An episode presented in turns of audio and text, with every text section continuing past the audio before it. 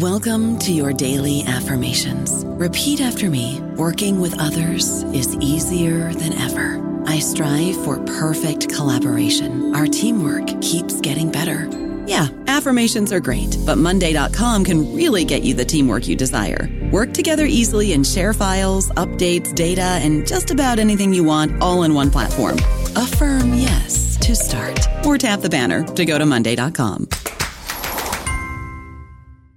Hello, it is Ryan, and I was on a flight the other day playing one of my favorite social spin slot games on chumbacasino.com. I looked over the person sitting next to me, and you know what they were doing? They were also playing Chumba Casino. Coincidence? I think not. Everybody's loving having fun with it. Chumba Casino is home to hundreds of casino style games that you can play for free anytime, anywhere, even at 30,000 feet. So sign up now at chumbacasino.com to claim your free welcome bonus. That's chumbacasino.com and live the Chumba life. No purchase necessary. Group. Void prohibited by law. See terms and conditions. 18 plus. Hello, everybody. This is Marshall Poe. I'm the editor of the New Books Network, and I'd like to tell you that we have a new and improved website. It has two new features that we think you'll love. One of them is a vastly improved search engine so that when you type in keywords, you'll get a bunch of episodes really quick. The other is the ability to create a listener account. And in that listener account, you can save episodes for later listening. So you can create a kind of listening list. We think these features are neat and we think you'll enjoy them. Please visit the site today. Welcome to the New Books Network. Welcome to New Books Network. I'm your host, Schneur Zalman Newfield. In Speaking of Race, Language, Identity, and Schooling Among African American Children, published by Lexi- Lexington Books in 2020, um, uh, the there's an exploration of the linguistic practices of African American children in an after school program in Washington, D.C. Drawing on ethnographic research, Jennifer Delfino illustrates how students' linguistic practices are often perceived as barriers to learning and achievement, and provides an in depth look at how students challenge this perception by using language to transform the meaning of race in relation to ideas about academic success. Jennifer Delfino is assistant professor in the Department of Academic literacy and linguistics at the Borough of Manhattan Community College, City, City University of New York. I'm so glad her new book has brought her, brought her to our program. Welcome, Jennifer. Thank you. Thank you so much. So, to get started, could you please tell us a little bit about your background and what led you to write this work?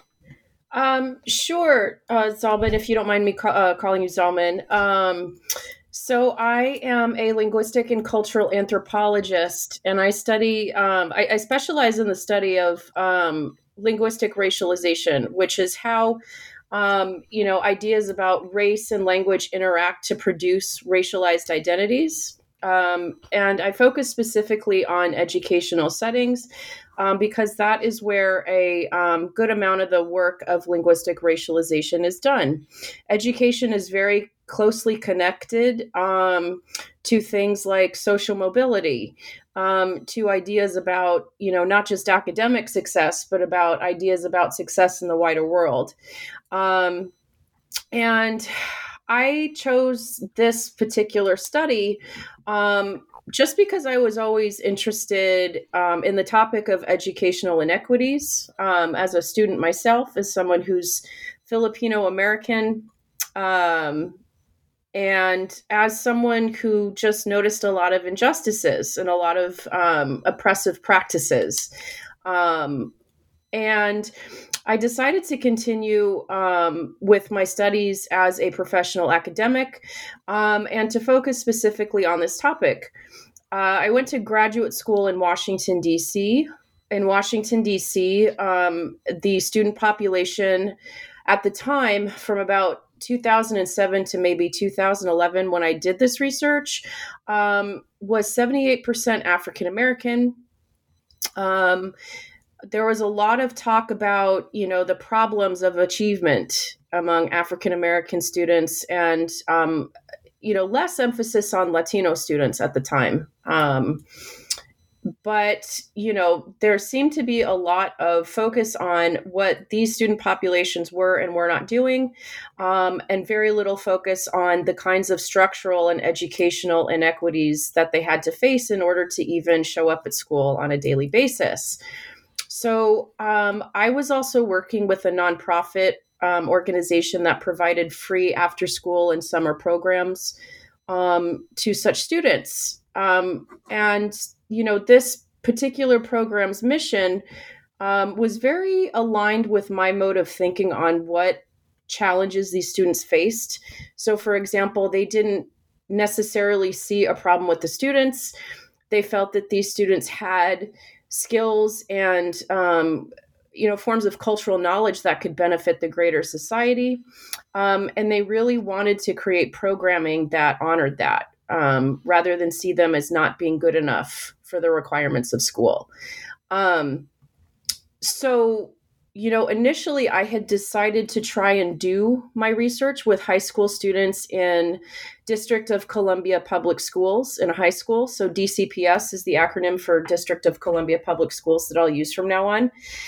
Um, but there was too much red tape and I think too much anxiety on the part of teachers who were kind of worried that, you know, I might, yeah, you know, well intentioned teachers who were, afraid that you know not that i would make the students look bad but that the knowledge that i would be bringing forward would possibly kind of expose them or make the students you know i don't want to say look bad but um, put them in a vulnerable position which is really understandable. Um, you know typically in anthropology we do anonymize studies and um, protect the privacy of our participants but the you know the teachers just didn't feel comfortable. Um, well actually one teacher did not feel comfortable and one said just do it under the radar ignore the red tape. And i, I was not comfortable with that.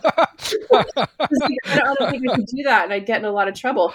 So i actually approached the after school um, well, well the nonprofit's um, executive director and founder and said could i do this research here? And he said this would be great. Um, I had already been working with the students for a couple of years and um, I knew their parents. I knew the students very well, and I I got a, a lot of support from everybody um, to do this study. Um, so so that's how it started. Terrific. Well, I'm I'm so glad that that all worked out. Yeah. so so you write in the beginning of the book that you hope that um, that this book, your book, um, will disrupt the the folk logic of post racialism and its ideological anchor color blindness. What do you mean by that? Okay.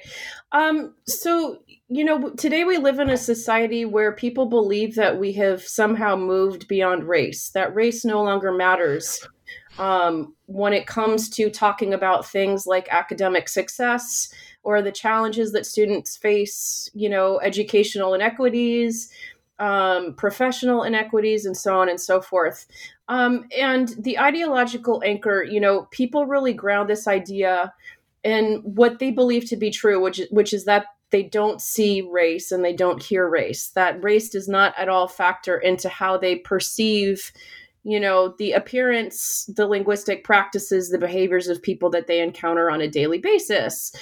Um, when in fact, what they're doing is, you know, uh, kind of ignoring the ways in which they have been so deeply socialized into seeing modes of social difference that have a lot to do will actually have everything to do with race i would argue. And so things like you know saying that you know black students language is inappropriate for the classroom right? That's a very kind of deracialized way to describe um, what has historically been perceived as the broken english of a racialized population um, I am hoping to show through this book that that race factors heavily into how we perceive things, um, like language and cultural difference, um, and the opportunities um, for students who continue to suffer. Um, you know, according to racially discriminatory practices um, that are not just about individual bias, but which are systematized and which are just, you know, just so deeply ingrained and embedded in the way that we practice things like, you know, teaching, um, discipline, um, providing opportunities um, for young people, right? When we talk about, um, what students deserve and what they don't deserve, or what they're doing and what they're not doing. Um, and so, really, I think the important work that I'm trying to do with this book is to show that, you know, race and racism don't reside with, you know, the people who continue to wear white hoods in the South. Um, you know, race and racialization is something that everybody does on a regular basis, even if you think of yourself as not seeing race um, or as not being a racist or as not trying to or as trying as as as trying to be anti-racist. You know we all have to be aware of the ways in which we sponsor institutional practices um, that racialize students and which can perpetuate structural forms of racism such as um, you know uh, pushing out you know uh, black and brown students um, out of out of public schools Right, right. And you mentioned that your um, that your study was conducted in Washington D.C. Uh, geographically speaking, where exactly did you conduct your research, and what is the significance of that location in terms of the neoliberal racial project that's been uh, going on in Washington? Uh, thank you for that question, Zalman. Um, the location is very important to this project. Um, it was at the time and it continues to be. Um, again, this was a very long time ago um, in terms of what can happen with, um, you know, cities turning over to neoliberal interests and gentrifying neighborhoods and things like that. So um, at the time of this research, I conducted um, my research in a part of Washington, D.C. that was located in the southeast quadrant um, which is one of the major municipalities of Washington, D.C. There's four quadrants. Um, Southeast was known um, at the time as a predominantly Black neighborhood. Um, suffering from things like crime and poverty right it's the most deep it, it was and i believe it still is compared to the other quadrants um you know the area with the most um you know the highest rates of impoverishment and crime. Um, today it's different but i'll talk about what was going on then. So at the time um, you know southeast is is the historical product of um, you know black people being pushed out slowly um, of, of, other parts of the city. Um, dc had historically been um, a black majority city for a very long time um, it had been a place where African Americans had migrated from other parts of the country um, at various points in history, um, you know, notably after the two world wars, to pursue opportunities. Um, and it became a city where African Americans became very successful and were able to move up in a way that they weren't, you know, um, just speaking in terms of numbers in other cities, right? So you had a city that was populated by a very highly educated, you know, white collar African American population. Um, that slowly changed. Um, as the city developed, you know, um, African American people got pushed out into the most underdeveloped and kind of undesirable parts of the city to live in. Um, folks were those folks were red zoned into neighborhoods that had you know problems with like swamp drainage and things like that right? Um, southeast was created um, you know southeast as we kind of see it today or at the time of my book was created um, in the middle of the 20th century um, around the time that they started building um, freeways in and around washington d.c um, to kind of accommodate the white flight out to the suburbs so that those folks could come back in to do their work in the city. Um, you know they they raised through african american neighborhoods relocated everybody to southeast um, in temporary housing that was supposed to be temporary but which ended up becoming permanent. The freeway was conducted along the southeast border of washington d.c where the anacostia splits um, you know basically southeast off from the rest of the city. So now you have this concrete barrier that was isolating all of the African American folks that had been basically pushed out into that area. Um, as a result, there's been generational poverty, you know, since at least the 1960s.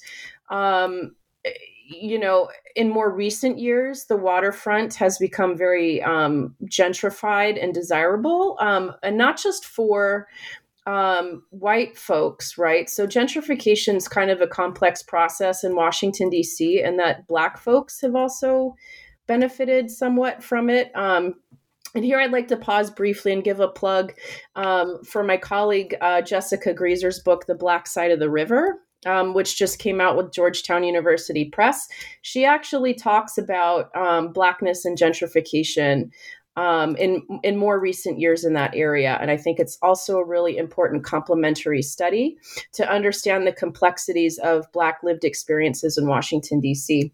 But I focused on the folks who had been ignored and left behind right? Um, that area was described by Mayor Fenty, you know, the mayor at the time, as this kind of like dead area with nothing in it, even though there had been like lots of vibrant communities that had tried to survive and even thrive despite all of this you know being pushed out right? Like many neighborhoods um you know many streets with networks and associations of of people who had become you know what carol stack calls fictive kin. Um you know so-called um you know families not based on biological blood or kinship but you know out of you know supporting each other in these kinds of circumstances. Um, and so all of that was ignored.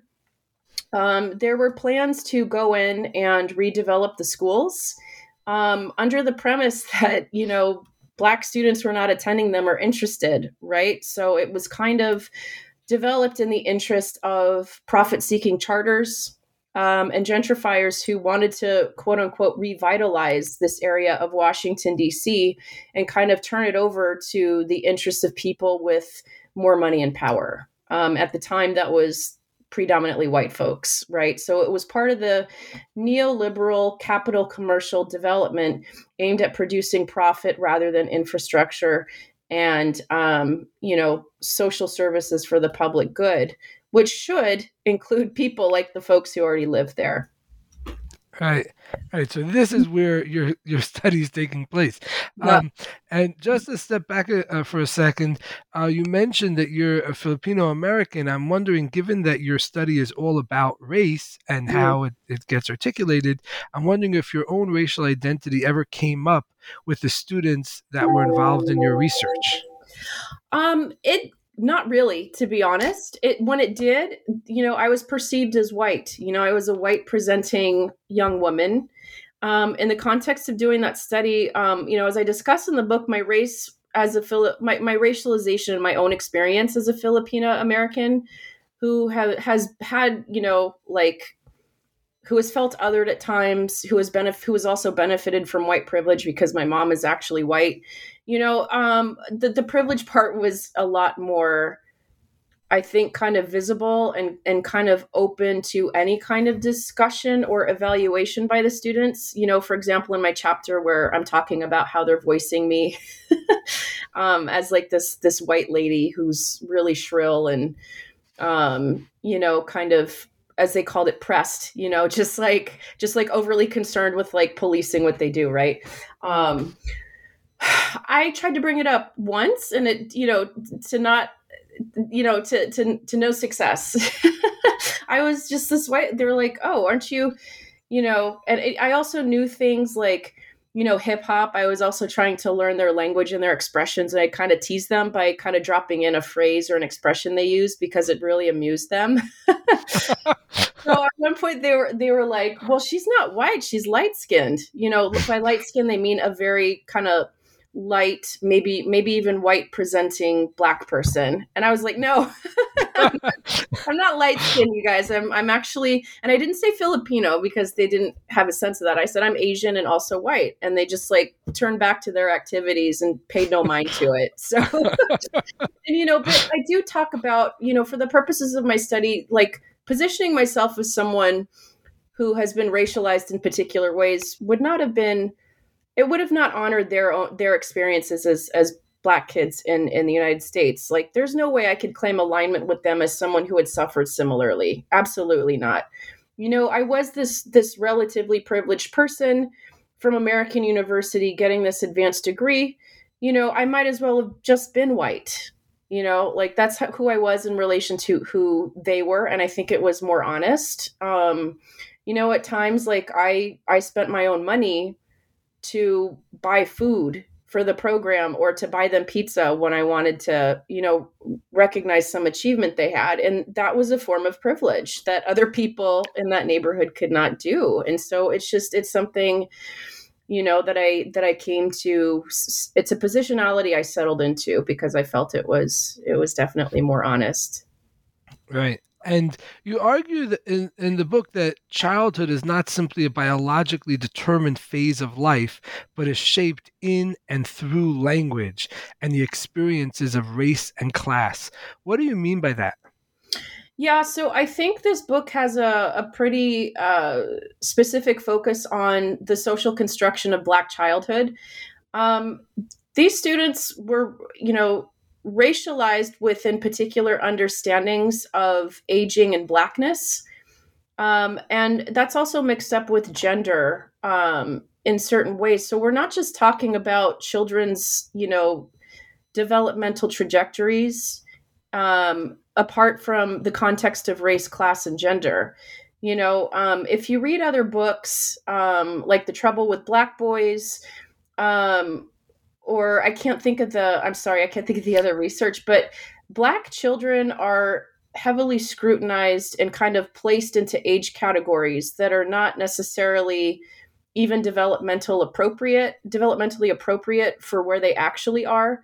Um, you know for example you if you look at the criminal criminalization of black boys and the kinds of sentencing that black teenage boys receive when they do, you know, when something happens, like, you know, um, they're dealing drugs or commit a crime or whatever, they're sentenced as adults. Right. So, um, you know, Black children are um, aged out of childhood really quickly. Um, due to systemic factors like that. There's also the kinds of responsibilities that, you know, I think poor Black children in particular have to face. Um, a lot of the girls in particular had to um, kind of step into caregiving roles very early on just because you know you have parents or older siblings who are already out working. Um, and you know you had 12 to 13 year old girls watching their younger siblings and making sure they got their homework done and feeding them or at least making sure that they you know came to the after school program and things like that.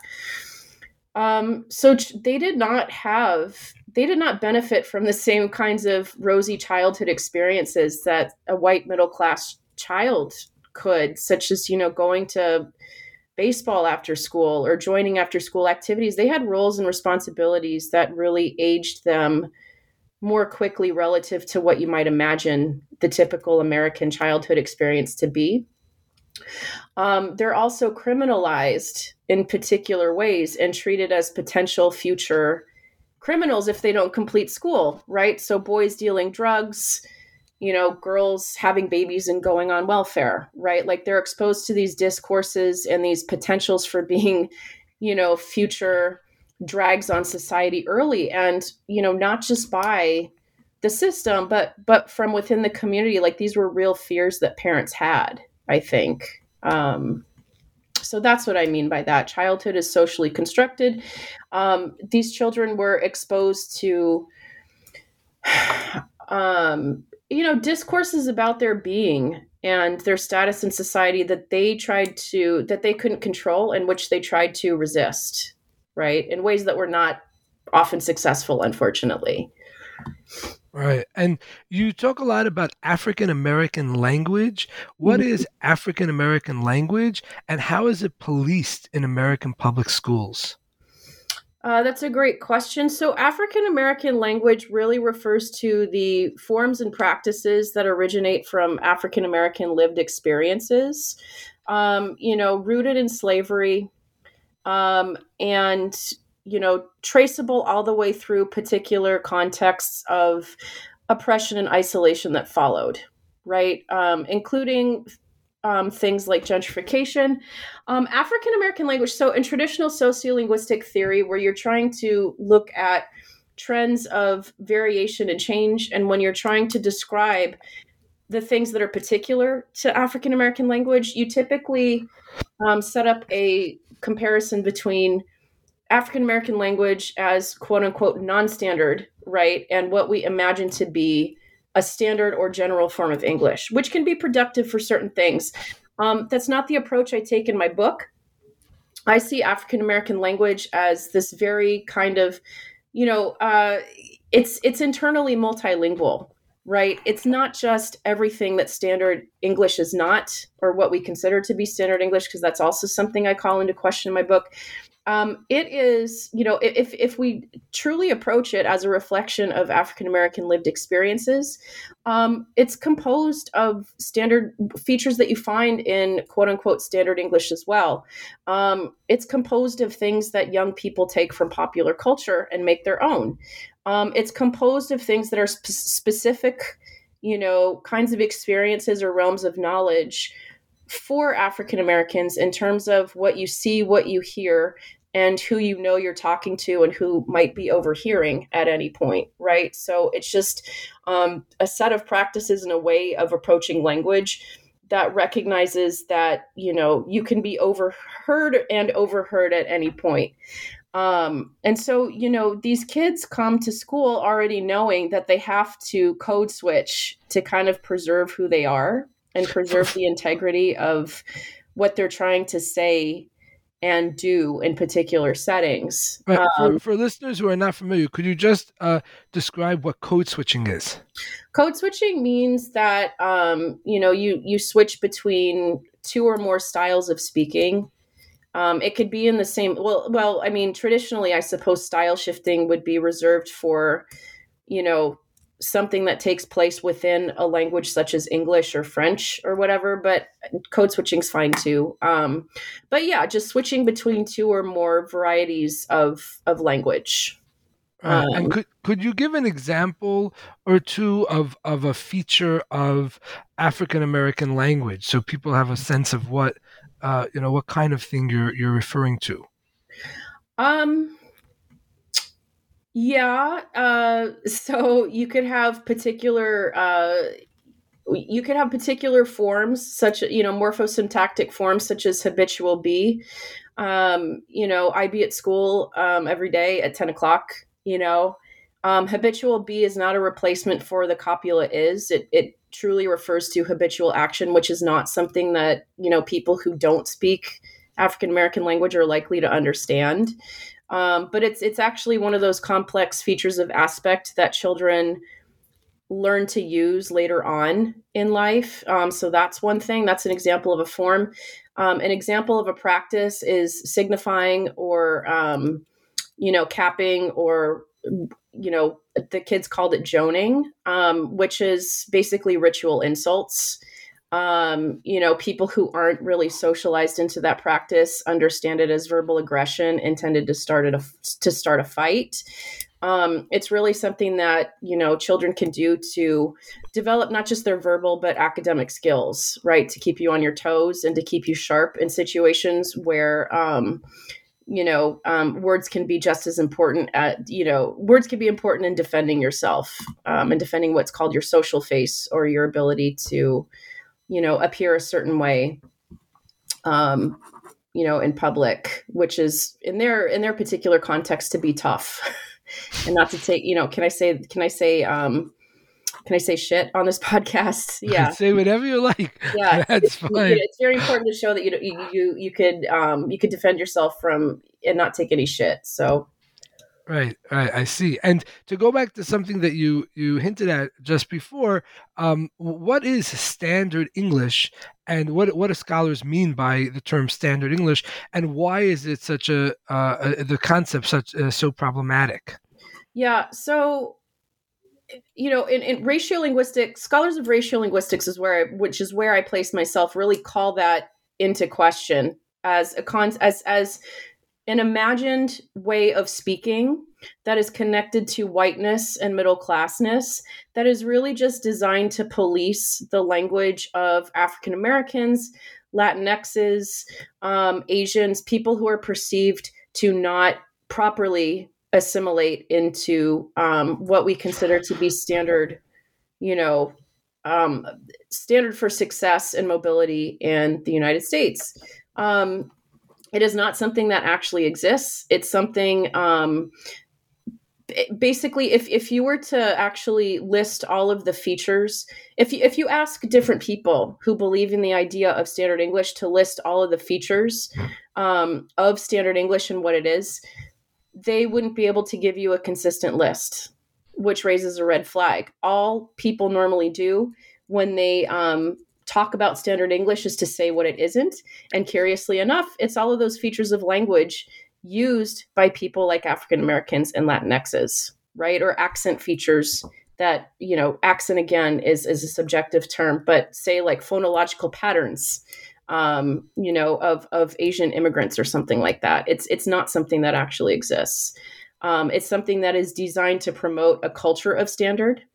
Um, as one, you know, linguistic anthropologist put it recently, Susan Gal, who, who's worked very extensively on issues of standardization in Europe, um, there is not much standard at all anywhere. Just a, a, heavy culture of standard, you know, meant to enforce and to police particular populations who are considered not to be, you know, um, properly um, integrated or assimilated by their own fault, which of course is not the case. Right, right. Um, and um, you talk about structural racism in American um, and and and how it relates to American schools. Um, what is structural racism, and how do American schools act as a key institution for reproducing it?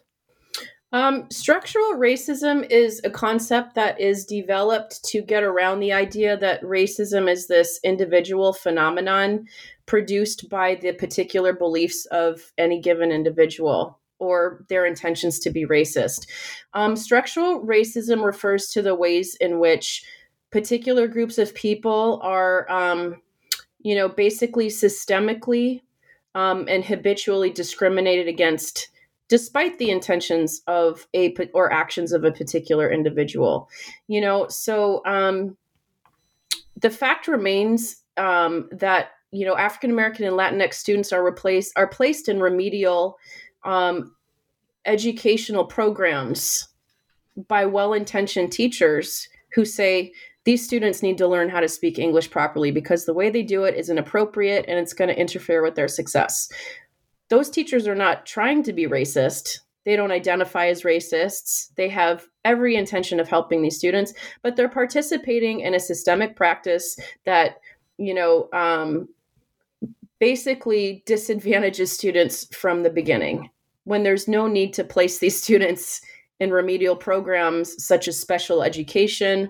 speech pathology, or English as a second language the fact of the matter is if we're talking about you know my book isn't about latino students or latinx students but if we're talking about something like esl um, most of these students come to school you know unless they've recent very recently immigrated you know um, fully proficient bilinguals just not in the way that's defined as value adding or as productive for certain situations or settings right? So um, the fact that these students um, are perceived and heard from the lens of deficit, you know, um, even through the good intentions of teachers, is something that that exemplifies you know structural racism because the fact of the matter is these students are going to be placed in these programs and always positioned behind white students who are perceived as having better linguistic and cultural skills for the outside world mm-hmm. And um, in what ways were the Black children you studied engaged in a project to challenge the raciolinguistic ideologies associated with them? Okay, so I think first it would be good to to kind of unpack what a raciolinguistic ideology is. Um, so a raciolinguistic ideology is one that um, ties together ideas about language and race. Um, so you know, in, in the setting of the after school program, the two major raciolinguistic ideologies were those of appropriateness, you know, what's appropriate for the academic setting, um, and what counts as articulate or proper speech, right? So I, I called it a raciolinguistic ideology of articulateness. Um, I here I am drawing from um, scholars in racial linguistics specifically. So, you know, Jonathan Rosa and Nelson Flores talk about um, ideologies of appropriateness and how they mask ideas about race and deficit.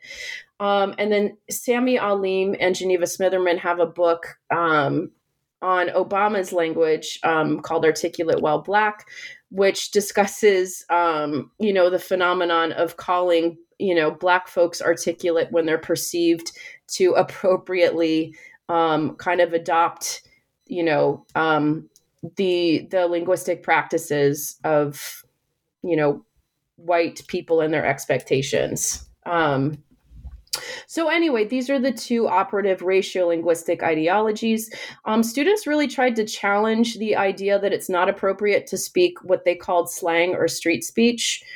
Um, you know, in the after school setting. And so they would like use it in particular contexts when they were doing academic work and being competitive at who was smarter than who. Um, they would also try to challenge you know the idea of who was articulate or not by voicing teachers as somehow weak or ineffective and putting on like this heavily kind of like you know uh you know this th- there was a process of linking particular language forms to particular types of people so they would you know basically voice these impressions of particular types of white figures um, who, um, you know, in in African American understandings are actually heavily inarticulate and kind of silly. You know, like shrill white women trying to gain control of a classroom, or like you know, um, white men who you know are kind of effeminate and weak in some ways. So they do like these voicing impressions of white people that really kind of flipped, you know, um, flip the understanding of who's articulate and who's not. Um, they'd also, you know, do these voices of like black figures who they understood or were projecting as articulate in some ways, you know, like a street tough black guy who knows how to handle himself when he's being verbally challenged, or like, you know a black woman who's a very strong disciplinarian um, who actually can like recruit about you know like 30 kids who are up out of their seats like running around you know get the, get their butts back in the seats.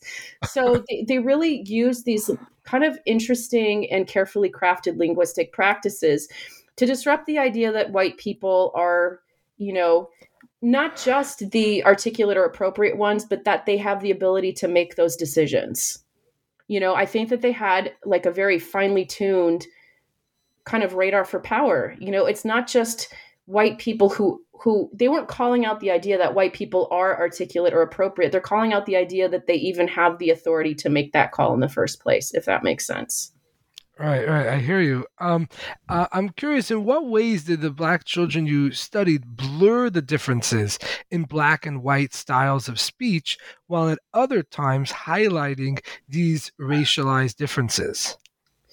Um, so I think the I'll go with the second part first. So I think just because it relates directly back to what I was just talking about. So, um, you know, with the voicing of the different instructors, right? White and black folks like these persona i call them persona in my book or figures of personhood. Um you know those really highlighted the the contrast between what they understood to be white and black styles of speech right? So um you know, white speech is kind of like shrill, nasal, dorky. Um, this and that black speech is like very cool, calm, collected, street tough, that sort of thing. Um, blurring the differences, um, I have on the cover of my book. It's too bad that you know podcasters can't see, but hopefully they have access to an image you know, there's this great illustration um, drawn by a group of kids in one of the summer programs of like what I call like the street tough scientists, you know, in in uh, typically urban wear, like doing it with sunglasses and backwards cap, you know, in jeans in this lab. Um, you know, conducting a science experiment, and his his little speech bubble you know is, is quite unexpected it says wow we made a science experiment you know which is like you know pretty standard way to express like cool you know? Um it, it's not at all it doesn't show any features of what we would consider to be african american language right? Even though the stance taking is very you know like african american young male. Um so that's one of the examples that i point to. Um and like I said, you know, um, you know, stylistically, um, in terms of how the students dressed and carried themselves and what they consumed, you know, you know, like preteens and teens are huge consumers of of culture and popular culture. You know, they didn't just listen to and kind of model you know, uh, black popular culture. You know, I had kids who were interested in Lady Gaga. I had kids who loved the movie The Breakfast Club.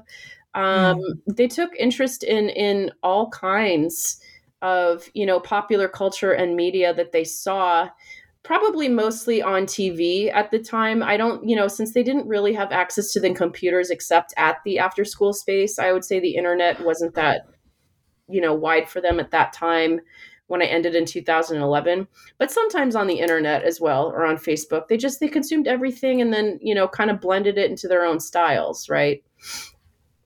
Right, right, and and you note that many uh, of the of the conflicts the students experienced in school in their you know in their regular school programs were with teachers who were themselves African American, yeah. um, and that these conflicts centered on achievement ideologies the students found oppressive. Um, could you say more about that, please? I don't think the students found them oppressive. I think they were oppressive. okay. Right? So, you know, again, like teachers, you know, regardless of who the teachers were as people, right? They adopted the position of, you know, I call it in the book the white listening subject, but really we're we're going beyond listening to basically perceiving students in a certain way. So they adopted the position um, of the white perceiving subject, or at least applied you know oppressive ideologies to characterize students behavior and their words and their actions. If you don't focus on your homework and if you keep joning and fighting with your friends you're going to end up just like you know so and so who's in jail for doing drugs you know that sort of stuff. And of course i didn't hear this directly. This was reported to me by students. Um, you know Black teachers would also use very heavily racialized characterizations of who the students were and how they decided to dress and present themselves. And, you know, I don't know. I, I, can't say I never interviewed them. I never talked to, I can't say if they were truly interested in helping students or if, you know, there were some also class differences within, um, you know, kind of the, the, you know black communities who came into southeast to either do work or who live there or whatever. But there were definitely some tensions in that regard you know like we had students or you know staff who you know they were they, they got a, a, an undergraduate or graduate degree at howard right? And they would come in and have conflicts with the staff who were from the local neighborhood right? Um, and say like oh this this person's unprofessional and you know um, they don't speak properly and they're modeling incorrect language for the students. And so there were class tensions in that regard um, that i overheard because you know it, i wasn't in the mix in that regard you know it wasn't it wasn't my fight right? So both side would sides would kind of come to me and complain. I was just like oh, you were God, switzerland. this. Yeah i was switzerland right? Um you know and and again like that's a complex issue because i think when it's within the black community there's other things going on. Um, we can't just say that that someone is selling out or that they're um, that they are being racist right? Like you know there, there's there's people are differently positioned within conditions of oppression and these are just you know the different reactions playing out but unfortunately it worked to the disadvantage of the children who always took on you know kind of the brunt of of those frictions right? So they were the ones who became heavily policed. Um, yeah, I'm curious. Were, were any of these arguments between you know like specific uh, adult figures uh, uh, uh african american adult figures within the after school program that you studied were any of these arguments ever in front of the students? No. They weren't. Well no. Uh, I, I i'm wondering also like i mean were students aware not necessarily of you know a particular argument but the basic kind of fault lines the basic um, tension or, or, or, or competing perspectives of these two let's say groups of african american adults within the program and did students ever kind of yeah. reflect on that or, or, yeah, or comment well, on I would that? say yes. Like I never interviewed them about how they felt about different teachers, but they'd say things and act in certain ways. Like they created very strong alliances with people. So with, you know, folks from Howard, you know, there's labels too. Like, you know, the, the people from Howard were bougie. They were they were bougie assholes who like you know- bourgeois, middle, Yeah, very exactly. middle class, entitled. That's right. Middle class, entitled, um, don't understand the values and the priorities of people in the local community, right? Um, they would just ignore them. They would deliberately act poorly. The know, children would ignore them. oh, yeah. They would ignore them. They would like try and rattle them on purpose, make them uncomfortable. you know, and they had, and this is where race, you know, you know, lines of race aren't so clear, right? So I was, I, I held favor with the children in way that, in ways that some of those Howard folks didn't, just because I didn't, you know, like I would, you know, try and get on their page um, more so than the other instructors. But the students had clear alliances and they knew who was on their side. Um, so I think that no, they wouldn't, you know, come here to this podcast and tell you what I'm telling you about those frictions, but they would say something like, I really didn't like, you know, so and so because they treated me this way and they just don't understand, you know, uh, they treat me like I'm bad, that sort of Mhm. thing. So Right. they, they get it. Um, they don't hear what goes on behind the closed doors at all times. Um, but again, you know, some some things become very public in African American communities, which is again another like kind of discourse style. Um, if you have a problem with someone and you want to make alliances and you want to make your position known, you have arguments out in public so that you know, like people get on your side. Um, so so yeah, so conflict in some ways is very public compared to what we might expect according to white middle class standards. So maybe they were exposed to some of these fights, but I never saw it. Right, right. And Mm-hmm. did students, the students you studied, did they use uh, racialized stereotypes about Black students in their in their discourse and their conversations? Uh, they Uh, did when it came to things like reading. Um, yes, and they did. They did. You know, it's that's a huge part of of the you know practice of joning, where you're deliberately trying to insult someone, you know, to like win a contest, to win a verbal contest, or to win, you know, like a personality contest or whatever you're doing. So yeah, like your shoes are dirty and you're poor, and your mom, you know.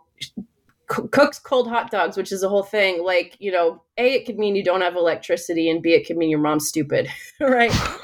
So, uh, that that actually started a physical fight. I was really confused, but I was like, "What does that mean?" And then I thought about it. I was like, "Okay, that's like a double whammy." Um, but yeah, so they relied on that for like verbal games, but also in you know kind of more you know context of non-play. It's like you know uh, the students were asked to read aloud. You know, it was the most kind of effective and, well, I would say time efficient way of instructors kind of assessing whether or not students could read at grade level. And so they were put into these, you know, very publicly humiliating circumstances um, where they'd have to read aloud in front of everybody. And in order to, I think, kind of mask the fact that they either could not read or felt insecure about not reading according to grade level, they would, they would, you know, um, you they would weaponize these stereotypes to characterize other students in the group so that they could take the focus off of themselves. So, like putting down other students for allegedly not being able to read properly or something. Correct. Yeah. hmm Yeah. I, I mean, a huge stereotype. You know, African American students as Ill- illiterate. That's not something that they came up with on their own. That is something that you know comes from you know the outer you know again the institutionalized subject position of hearing from the perspective of a white person like a student can't read at grade level therefore they're illiterate ignoring all of the ways in which african american students do have literacy skills that aren't actually measured or assessed by the school system Right. So they would tap into these racialized stereotypes about African Americans to use them in co- uh, sort of strategic ways Yeah. within this academic um, you know program to defend themselves or to gain status or maintain their status among their friends.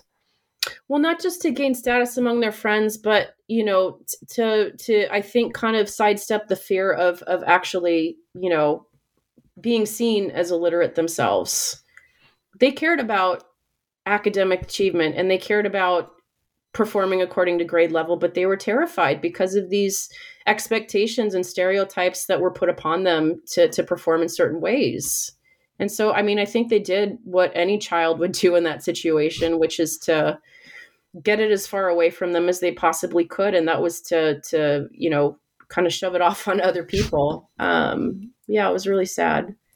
Yeah, and I'm curious, how did the the the staff or the adults who were seeing these types of expressions, how did they respond to the, these these uh, situations? Um, you know, it varied. You know, so a lot of times they would, you know, I would say, you know what, everybody knows how to read.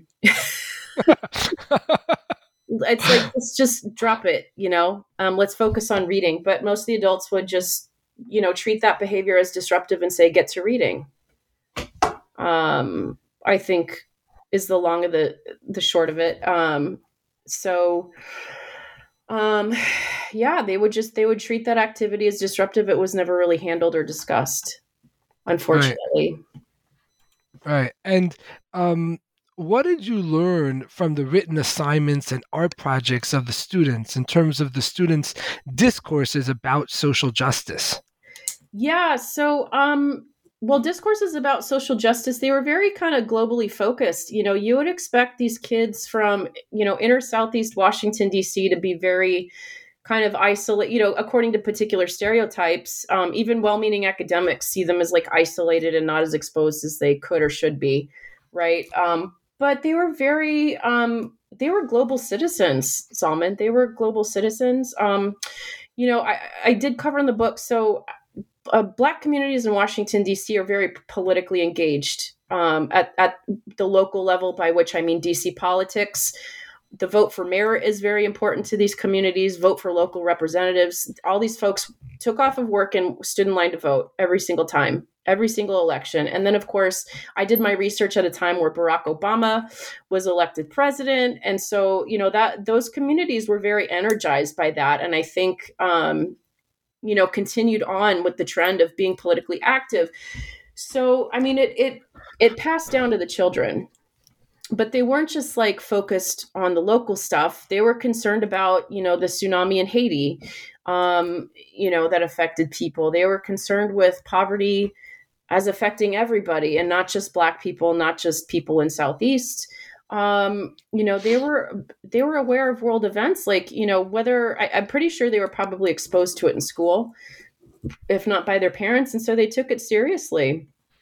And they produced like these wonderful kind of like you know art projects and, and writing pro- projects that not only showed their awareness to and concern um, you know for, for the global you know um, but also what i call their translingual sensibilities which is their ability to use um, you know different different kinds of speaking and, and writing styles in their projects to try and you know meet the expectations of multiple audiences you know whether it's their teachers or people in the world that they imagine themselves appealing to when they say hey you should pay attention to what's happening in haiti um, or or their friends, right? So they they had like um, I, I used a perspective um, uh, you know put forth by uh, Nelson Flores, who's an applied linguist at University of Pennsylvania. Um, and who founded the concept of or, or, the field of raciolinguistics, you know, with with other scholars. Um, the, the the perspective of language architecture that these students are really crafting bits and pieces of what they know to produce like you know kind of like this this linguistic architectural thing in their writing so whereas you know their proficiency might be assessed as lacking you know within a traditional framework of looking at their writing prog- uh, projects i really saw them as as intentionally crafting something that was not supposed to be pure academic language, you know, for the purposes of the messages they were trying to convey. Right, and oh, there, there's so much more that we could talk about. Your book is really um, rich with so many ideas, but we we do have to end uh, shortly. So I'm I'm curious. The last question: What do you hope readers of your book take away from your study? That's a really good question.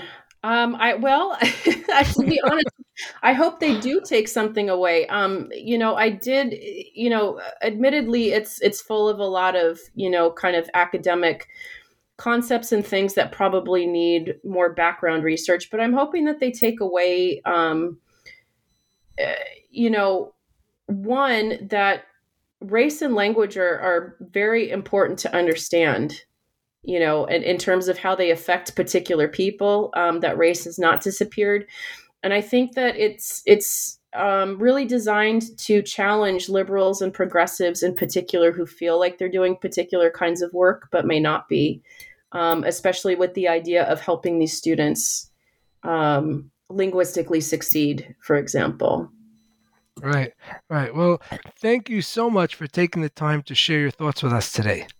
Thank you, Salman. It was a pleasure to be here. That concludes our program. Thanks for listening and have a great day.